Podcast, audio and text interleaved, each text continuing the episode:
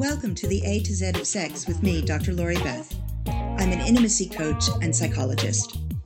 I created this show to explore the erotic alphabet, to help you learn more about desire and expressing your desires, discover ways to spice up your relationship, and create that sizzling relationship you've always wanted. I do this through solid science, real life stories, and interviews with an exciting variety of sexperts. Listen in weekly as I share key strategies to help you create your ideal sexual life. Make sure you join us to access even more sexual strategies on my blog, A to Z of Sex, access our monthly newsletter with subscriber only offers at www.atozofsex.com. That's A T O Z O F S E X. Hi, everyone. Welcome to the A to Z of Sex. I'm Dr. Lori Beth, and I am your host. We are working our way through the erotic alphabet one letter at a time. Just a reminder that this podcast deals with adult content. So if you don't have total privacy, you might want to put on your headphones. Today, the letter is H, and H is for HIV, herpes, and other sexually transmitted infections. Yes, I know, not the most fun of subjects. However, this information is so important. So often, information about sexually transmitted infections and sexual health is only accessed once. Many people never really learn much about the types of problems that can arise as a result of sex. We don't make learning about it sexy, and people often prefer to avoid things that are unpleasant awkward, or might cause conflict. Today, I'm going to take you through a grand tour of sexually transmitted infections and diseases. I'll describe the disease, how you transmit it and catch it, and any treatment available, as well as how you can prevent it. I suggest that you f- get yourself tested on a regular basis. If you're in the United Kingdom, you can anonymously go to any GUM, that's genitourinary medicine clinic, and get tested for all manner of sexually transmitted infection without even giving your name. It's free. There's no excuse not to do it. And it's best to know if something's going on because you can get yourself treated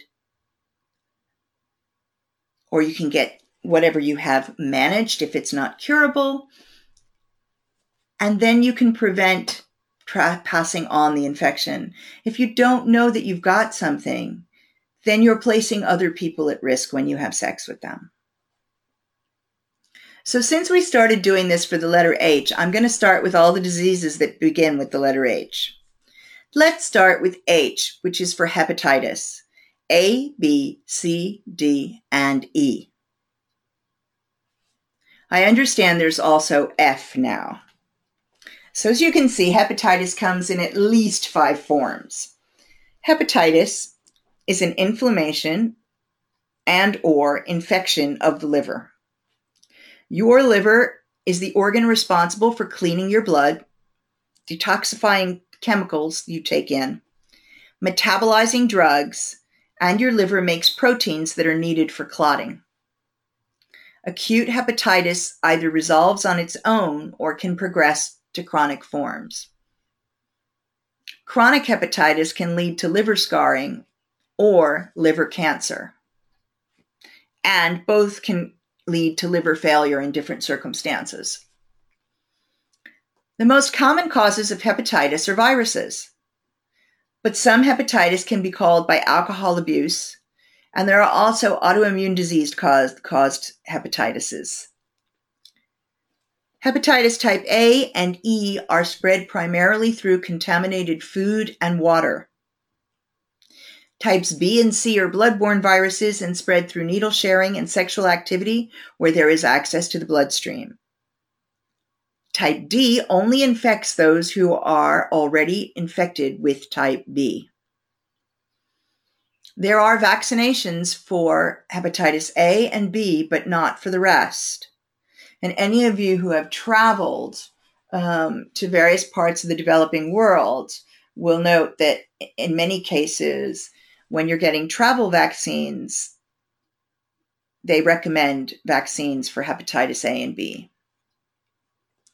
Prevention for those that are bloodborne, so that's B and C, is by having safe sex. And that is using barrier methods for all sexual activity. Or by being abstinent. Now, you'll notice that throughout this podcast, I will mention that abstinence is one mention of prevention. Certainly, if you are not having sex, you cannot catch any of these sexually transmitted diseases. I'm not necessarily recommending abstinence, but it is a choice. There are a variety of treatments for hepatitis C now, and some can be quite successful. Because hepatitis can lead to liver failure and liver cancer, screening is essential, and treatment as early on gives the best chance for recovery. If you're diagnosed with hepatitis, you must abstain completely from alcohol and limit your drug intake, including prescriptions and over the counter medication, so that you decrease the stress on the liver. There are quite a few baby boomers who have hepatitis C and do not know it because it was not something that was routinely tested for, um, and it was not something that we were taught about and pre AIDS, many of us did not use condoms. If you're in the baby boomer age group, it's worthwhile to go and have a blood test and see if you're carrying hepatitis C. Because although it may remain asymptomatic for nigh on 50 years, it will take a toll on your liver. So it's really worth knowing. And then um, if you have it, you can look at treatment and also um, changes in lifestyle that will make it more likely that you can live a long and healthy life, avoiding um, liver scarring, which is cirrhosis, and avoiding um, liver cancer. Herpes. H is for herpes. Now, herpes comes in a variety of forms. There is a family of nine herpes viruses that attacks humans, and there are just as many that attack animals. Um, these include the herpes simplex viruses 1 and 2, varicella zoster, which is um, chickenpox, um, but also shingles when it comes back, Epstein Barr, and there are a number of cytomegaloviruses, um, including um, Kaposi sarcoma, which is um, actually a, a form of a herpes virus, but doesn't usually show up unless somebody um, has a depleted immune system like AIDS. Herpes simplex 1 and 2 are the ones that cause oral and genital herpes. Um, now, many people think that, you know, if you have genital herpes, it's definitely herpes simplex 2. Well, this isn't true. There's been a lot of cross contamination and, and, um, and cross fertilization. And so, um, it could just as equally be herpes simplex 1 virus that's manifesting on the genitals because it was transmitted during oral sex. These viruses are caught via skin to skin contact when the virus is active, which means from when the first tingling appears until new skin has grown after um, the blisters are gone and have healed. You can catch it in more than one place, but you'll rarely spread it through your own body. First outbreaks often involve flu like symptoms as well as blisters and sores at the infected area. Some people have repeated outbreaks, other people only ever have one. Six out of 10 people in the United Kingdom have type 1 by the age of 25, and one out of 10 have type 2. Most people who have herpes have mild or no symptoms and so don't know they even have it. Antiviral medication will prevent outbreaks and make them resolve more quickly. But they don't get cured. Um, herpes virus is one of the ones that, that kind of lives in your nervous system and is dormant and then flares up. Um, this is how you get outbreaks of shingles when you're older. If you've had the um, if you've had chicken pox, uh, it lives dormant in the system and then can come back as shingles when you're an adult. If you're immunosuppressed, then that can come back earlier. Um, if you're not, it usually is something that comes back um, when people are over the age of 60 if it's going to come back. And there is now a vaccination for it although my understanding is the results are very variable in terms of whether or not the vaccination actually pre- prevents the shingles. Um, shingles is incredibly painful, so um, it is definitely one of those things that if you can avoid it, most people would like to. H is for HIV. HIV is a virus that attacks the immune system and weakens the body's ability to fight other viruses. There is no cure, but there are many treatments that help people to live long and healthy lives. AIDS is the last stage of the HIV inf- infection. Early diagnosis and treatment of HIV prevents things moving on and becoming AIDS. HIV is contained in bodily fluids of infected people.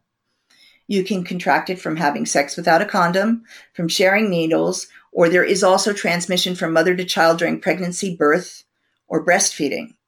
For the most part, HIV is spread through anal or vaginal sex, but it is possible for it to be spread through oral sex and sharing sex toys, although this is much rarer. There's medication that can prevent you from contracting the virus if you were exposed. This medication needs to be taken within three days for it to be effective. It's called PEP medication, and that stands for post exposure prophylaxis. Now, this is by no means one simple pill and an easy thing to do. It's a course of medication. It's very strong medication. It has lots of side effects, but if it prevents you from contracting the virus and having to take a combination of medications for the rest of your life, it's a good thing to try to do if you know you've been exposed. You should be tested as soon as you believe you may have been exposed, and then again one to three months after, as it can take this long for antibodies to show up in the blood. If you're sexually active with more than one person, it's advisable to get tested twice a year. Antiretroviral treatment can be extremely effective, bringing viral loads to, almost, to undetectable. they use a combination antiretroviral treatment for HIV because it was found that um, the virus adapted to treatment of only one type too quickly. So the combination mixes things up and therefore remains effective. To prevent HIV transmission, abstain from sex or use a barrier method of prevention. So condoms and femidoms, gloves, Use condoms on your toys, even though that's a rare way of contracting. And make sure to properly clean everything after use. Current National Health Service statistics for HIV in the UK one in every 620 people has HIV. Two groups have the highest incidence of HIV gay and bisexual men, approximately 1 in 20, and black African heterosexuals, approximately 1 in 56 men and 1 in 22 women. Of course, these statistics don't include those who are not yet diagnosed and don't know they're infected. The estimate for worldwide prevalence is 35 million people living with HIV, and the majority of these cases are in sub Saharan Africa. At the moment, there are currently clinical vaccine trials going on in the United Kingdom and other places. But the ones I'm most familiar with are here. H is also for human papilloma, papilloma virus. Sorry. Most infections of HPV cause no symptoms and resolve spontaneously. In some, they produce warts or precancerous lesions. Nearly all cervical cancer is linked to two particular forms of HPV. HPV is the most common sexually transmitted infection globally. Most people are infected at some point in their lives. And there's now a vaccine that's very effective if given before infection. Um, and so this vaccine is usually given bet- uh, between the ages of 9 and 13 or 14 um, before kids have had the opportunity to pick up this virus. Um, it is given in many countries for girls. Um, and it, uh, but it is also recommended for boys and useful for boys, um, although not available in all countries for boys. How do you avoid getting HPV? don't have sex. Condoms can be helpful as well, but they're not 100%. Primarily because people don't always cover the areas in which signs of the infection are, because they don't even know they have it.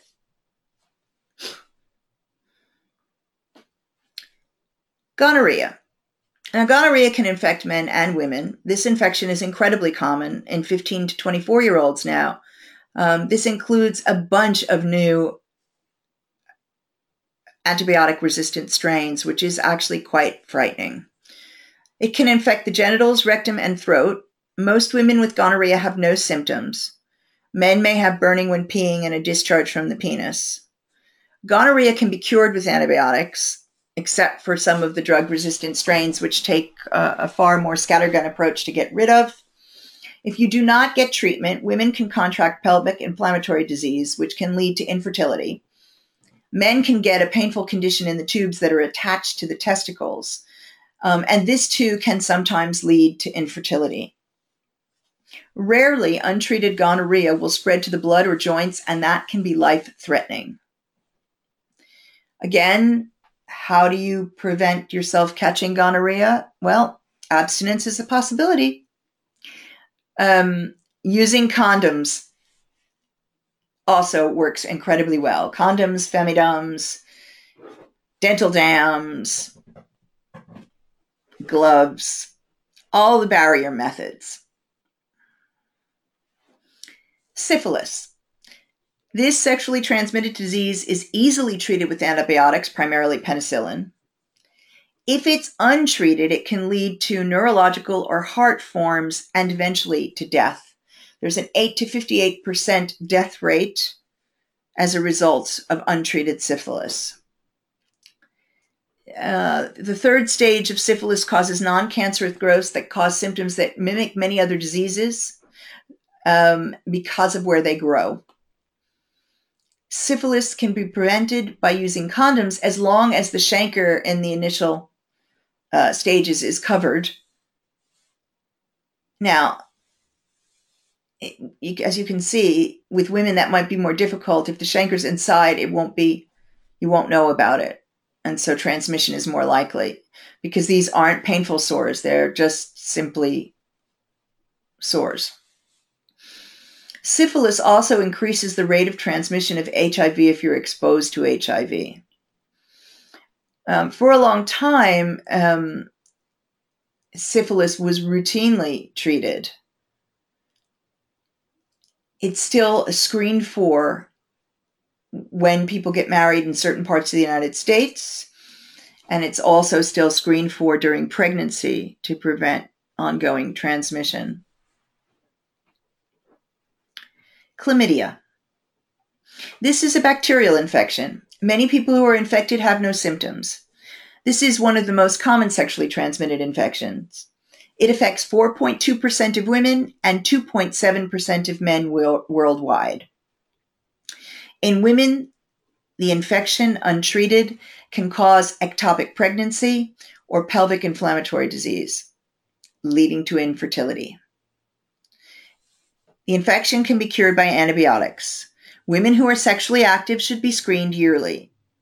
Prevention, abstinence again, and also by condom use. Um, this infection has had a huge upservice in, in young people um, who um, felt that there was no need to engage in safe sex. Trichomoniasis is an infection that's caused by a single cell organism. Women are more likely to have it than men, although men do, can contract it. Um, it is easily treated. Um, women who have the infection are more likely to become infected with HIV if exposed to HIV, so it's worth getting treated quickly. Crabs. Crabs are pubic lice. They're contracted by close contact with someone who has them, or their bedding, or their clothing, just as with other forms of life. They're treated in the same way that other lice is treated. Um, so, you know, usually fairly harsh chemical sprays, um, washing clothing and bedding, at uh, very high levels of heat.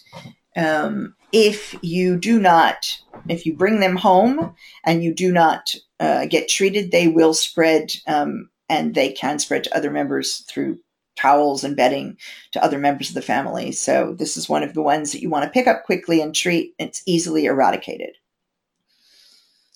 Scabies is a contagious skin condition which is caused by a mite. Um, the mite burrows in and causes itching, and then people scratch and they end up with big sores.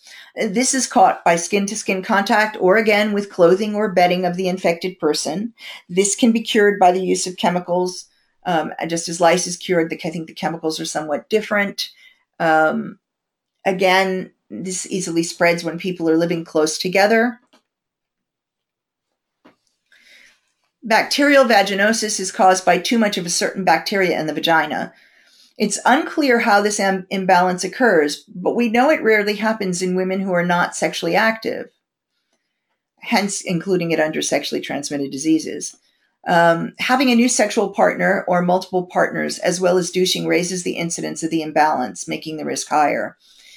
It can resolve without treatment, but treatment's relatively easy and since there are risks that go with leaving it untreated, it makes sense to treat it as quickly as possible. And the risks that go with leaving it untreated include a higher risk of contracting HIV if exposed, a risk of pelvic inflammatory disease, a higher risk of contracting chlamydia and gonorrhea if, if exposed, and also a higher risk of premature delivery of a baby. The best way to prevent all infections, of course, is abstinence, but this is really no fun. The second best way is to have only one sexual partner who's been tested and found clear of all infections. And so, for some people who are monogamous and stay monogamous and stay faithful, this works brilliantly. If neither of you has any infections, you're unlikely to get them, with the exception of sometimes bacterial vaginosis, because we really don't know what causes that imbalance. And there are some hormonal things that can kick that up.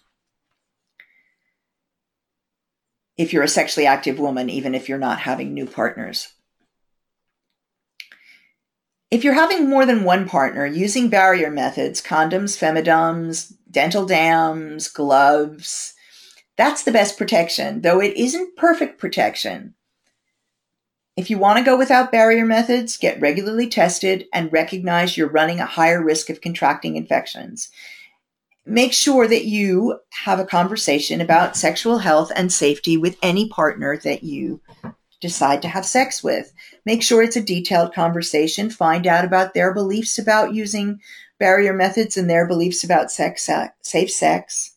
For example, lots of people believe that you don't need to use dental dams because most infections are not transmittable or oral to genital. And that's just not true.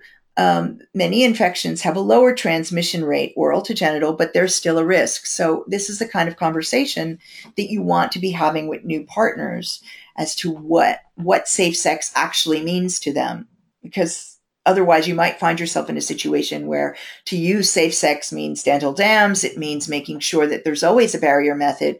And to, to them, safe sex when oral sex is involved means nothing. Then they're ex- being exposed to more people. Um, if they're being exposed to more people, sorry, then that means they're running a higher risk of contracting that infection and passing it on to you. Um, so that's important. If you're going to go without barrier methods, make sure you get regularly tested and recognize you're running a higher risk of contracting infections. Make sure that any decision you make factors in the risks. There's nothing in life that does not contain risks. So there's no judgment associated with making an adult decision to take a risk. As long as everybody who is involved in the risks knows about it and agrees to take that risk. Balancing risks and accepting responsibility for your choices is the job of the adult, and it leads to a more joy filled life. I highlight this because there are times where people are non monogamous and are not 100% honest about the risks that they're exposing other partners to. This isn't fair. It's not right. If you have an infection and you are aware of it, you need to talk to any potential partner about that and respect what they think they need to do in order to avoid infection. It's best to try and find out what your status is regularly. Recognize that not all um, tests are accurate, however. So, for example, you can be tested for HIV this month and be clean and have sex with nobody else and test it in three months and find that you've been exposed because the incubation period was not gone. Um, another example is of getting a, um, a positive, um, te- sorry, a negative test for herpes and actually being positive because the antibody tests are routinely bad when it comes to herpes. Um, there are lots of false negatives and there are also lots of false positives. So somebody may decide not to take those tests. And in fact, in some areas, those tests are not available um, because the results are so difficult to predict. So these are the kinds of detailed conversations you need to have if you're going to have multiple partners to make sure that everybody's on the same page when you're talking about having sex. If you have these conversations with all of your partners, then you'll be in a much better position to assess risk.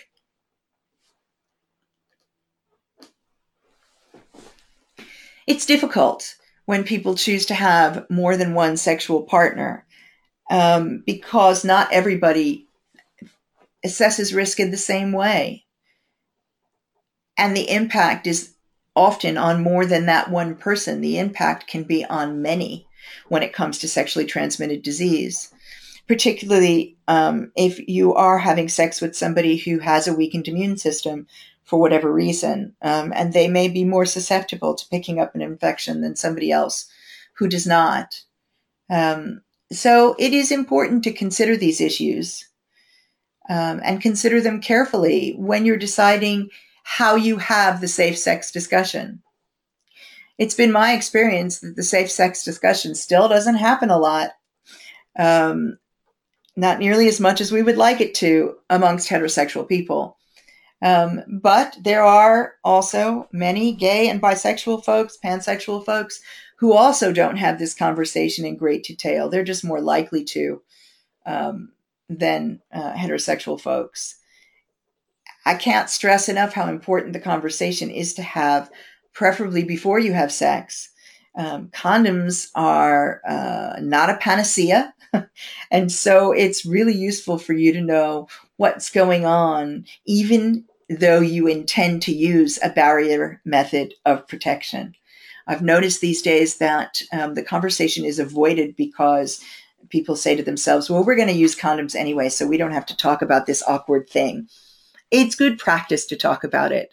So I would uh, recommend that you do so. And if you find it really uncomfortable, come talk to someone like me, um, a, a sex and intimacy coach, to help you kind of come to grips with that conversation, figure out what level of risk you want to take, and um, how you can present it to any new partner and how you can manage the uh, bumps in the road that come from disagreements about what uh, safe sex truly means and um, and what kind of protections that you want to take to keep you all healthy for the long term. Thanks for joining me this week for the A to Z of Sex.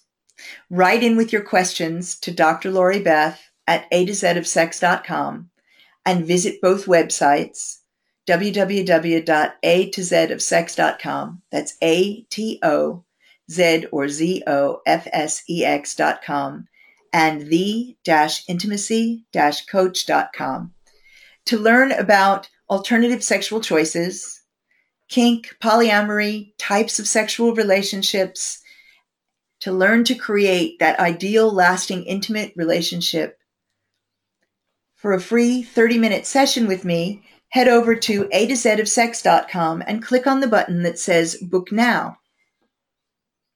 You might join us for the webinar the A to Z of Sex webinar, head over to, to the website and click on the link to register.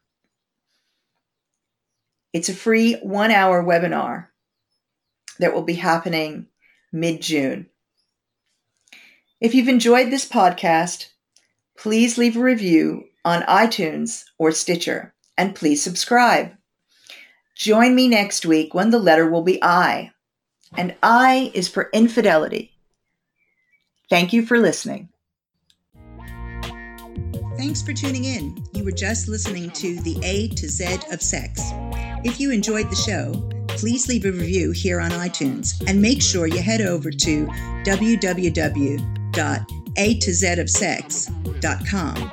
That's A T O Z O F S E X to subscribe to my free newsletter to help you keep your sex life sizzling. Stay tuned for upcoming weekly episodes as we work our way through the sexual alphabet to discover the wide world of sex, sexuality, desire, and intimacy. Knowledge gives you the power to create relationships that bring you satisfaction and joy. Hope to see you next week.